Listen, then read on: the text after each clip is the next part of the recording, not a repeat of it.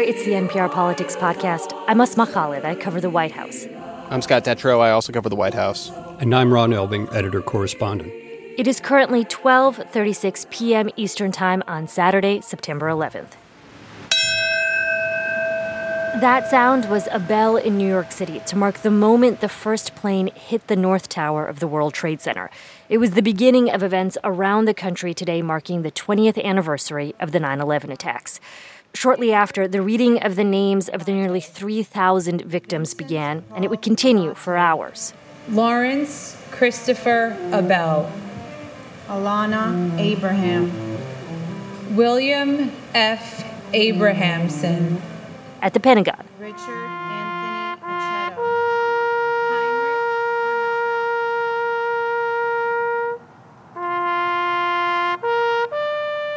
And in Shanksville, Pennsylvania, at the crash site of Flight 93, where crew and passengers wrestled with the hijackers who were likely trying to target the U.S. Capitol. Amazing grace, how sweet the sound. Scott, you're joining us now from Shanksville, where you've been covering the memorial ceremony today. Describe what you have been hearing, what you've been watching. Yeah, yeah. The ceremony was at the Flight 93 National Memorial uh, in, in, Shanksville. You know, if you've listened to the podcast, you've heard a lot about this space uh, over the past weeks. Um, there was a stage set up right next to the wall of names, the 40 names of the passengers and crew that that looks out over the the field where the plane crashed, with the hemlock trees behind uh, the, the the wildflowers that that really are, are kind of the calling card of this site. This iconic look when you get to the site, it's just these beautiful rolling fields of flowers. They're a little faded because we're getting to fall, but but you could still see the the yellow in the fields and. And it was a beautiful day here, so it was just a really quiet, somber, reflective mood to begin the ceremony.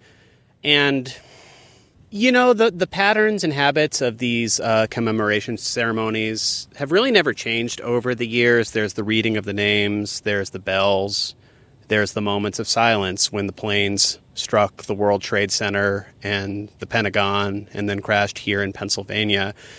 But 20 years is just a heavy feeling. Um, this is this is the most attention this anniversary has gotten since the 10 year anniversary, and and the world's just radically different since then. And I know we're going to talk about this later, but I felt like just hanging over the air in conversations with people, the fact that the United States is such an angry and fractured country, and we're in the middle of our own crisis right now, I think really did affect the mood of a lot of people here. But, but, um, in a way that made the ceremony more powerful and poignant because the idea of unity, specifically when it comes to Flight 93, 40 strangers who didn't know each other, who were mostly traveling by themselves, coming together in a remarkably short period of time, just 10 minutes from, from when they realized what was happening to when they started to act, saying, We're going to fight back. It's just something that, you know, 40 strangers coming together and, and fighting together for one thing is not really the 2021 America vibe in a lot of different ways. And, and I just feel like that hung in the air today, to be honest. Ron, 20 years ago on this day, you were NPR's senior Washington editor, meaning that you were overseeing, you were managing the coverage of, of all Washington news, what was going on in the White House, the Capitol. So uh, I want to know, you know, as you look back on two decades from that day and where you were, what your thoughts were on the remembrances that we're seeing today. The remembrances today focused on the horror and the loss as properly they should. They were focused on the things that we have remembered and all the changes in the world that we've seen since. And that is what the remembrances should bring back, should recall. But what it misses is, I think, the great fear and confusion that overwhelmed people, especially in New York and Washington, the belief that there were other attackers coming, the rumors we were hearing while we were trying to do live coverage, rumors that we were hearing the, that the White House had been hit, was about to be hit, that a plane had been seen cruising down the mall, the National Mall, toward the Capitol. This kind of thing was, to some degree, easily believed at those moments. And we had seen so much on television, and people were fearful. People were wondering if they should leave every tall building in Washington. And there was a great deal of confusion about what was really happening. So, today, at this moment, President Biden is currently in Shanksville, Pennsylvania. He's attending ceremonies in all three locations uh, New York City, Pennsylvania, and then later the Pentagon, just here outside of Washington, D.C. He's not given any formal remarks, but the White House did release a pre recorded video message from him yesterday. We also saw something all too rare a true sense of national unity.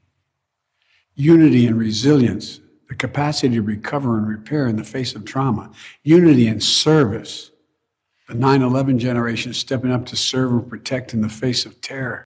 You know, Scott, we heard this desire, this sort of sense of nostalgia for a moment of unity from President Biden. And it feels like that is a common theme we heard. Mm-hmm. Uh, also, say from former President George W. Bush. In the weeks and months following the 9 11 attacks, I was proud to lead an amazing, resilient, united people. When it comes to the unity of America, those days seem distant from our own.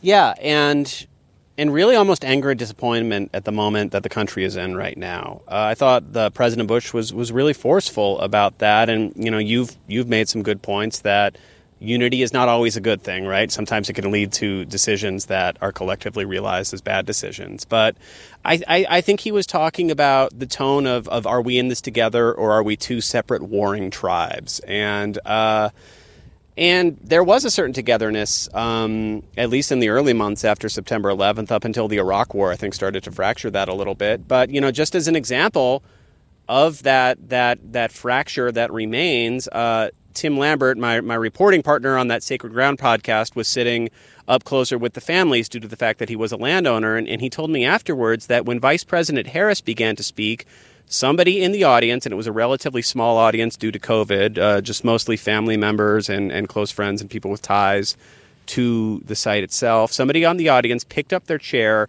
turned it around, and sat facing backwards, turned their back on the vice president. And I think that's just one of many, many, many examples we can point to of, of people not even wanting to hear what the other political side has to, has to say right now. Scott, in, in some ways, what you're describing is is so thought provoking in part because the message that we heard from Vice President Harris was also a message of unity. And so you're describing this instance where, you know, it, it, we are at this point in this country where there's such a sense of disunity even to hear a message of unity.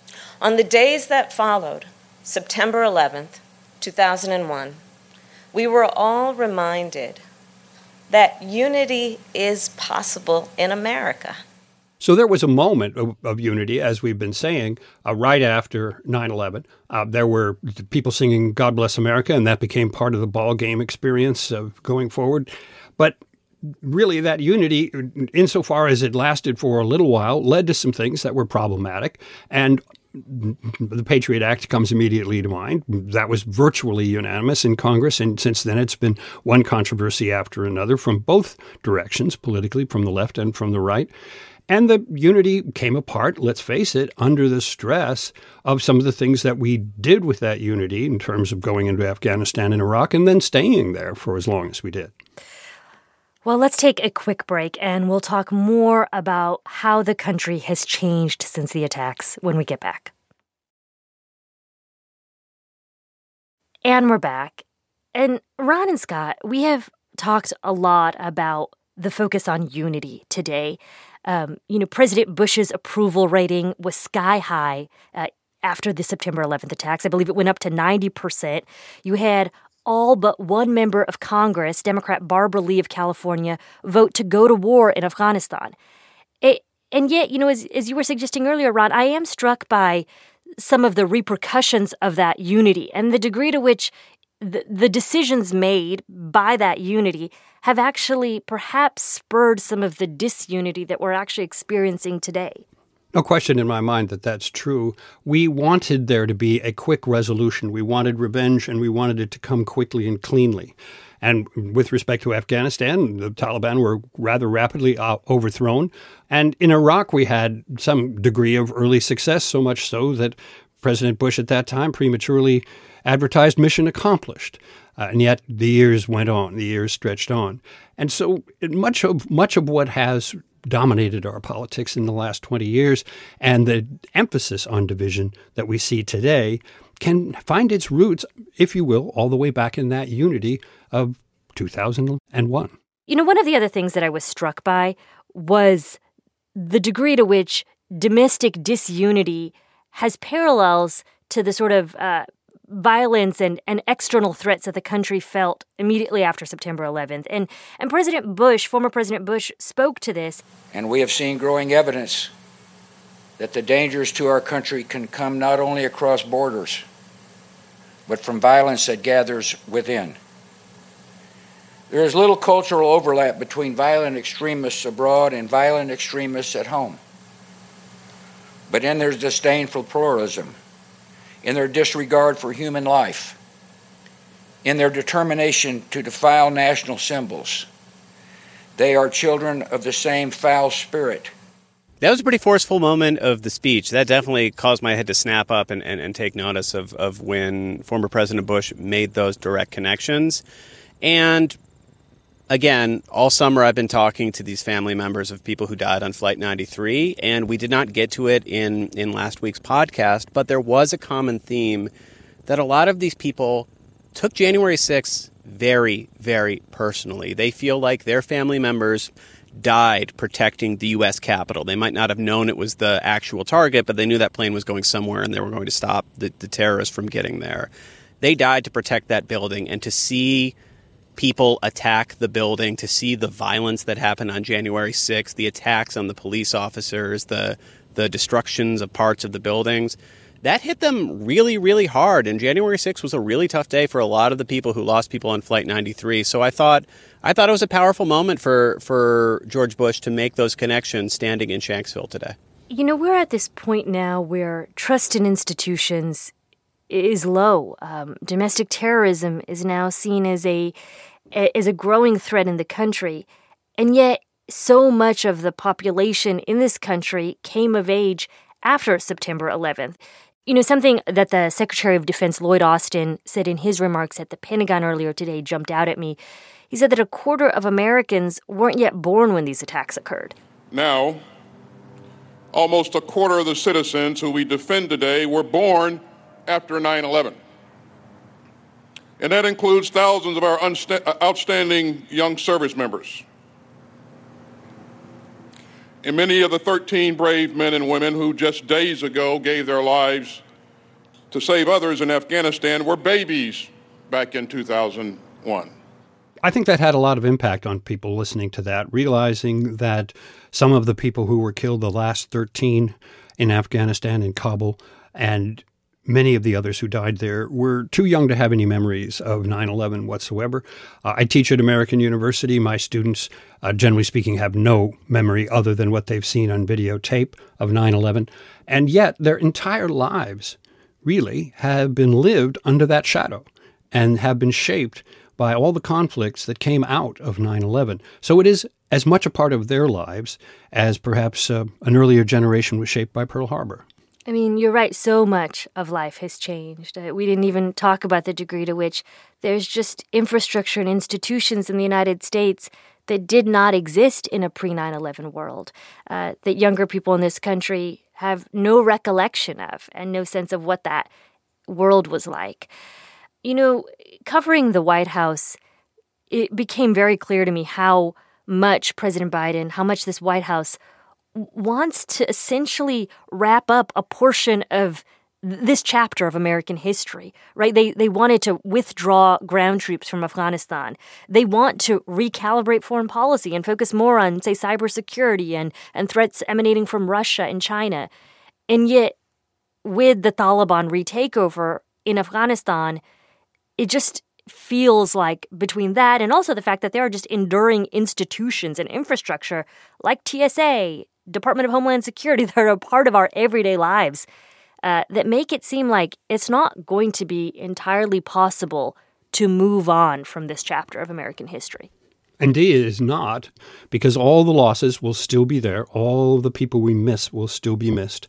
All the things we have given up because of 9 11 and the war on terror will still be things that we lack. So, this is going to go on defining life, even for people who were not even born at the time and people who have not even been born yet today. And that's why I think even if, if even if it's the twentieth time that a very similar ceremony has taken place, that's why I think it is important to have these these ceremonies. They're like they're like secular religious services at this point. But I think I think it's really important to just take a pause and, and take stock of, of the things about that day that we pushed out of our heads and the ways that that day, day has changed our lives. All right, well, let's leave it there for today. I'm Asma Khalid. I cover the White House. I'm Scott Detrow. I also cover the White House. And I'm Ron Elving, editor correspondent. And thank you all, as always, for listening to the NPR Politics Podcast.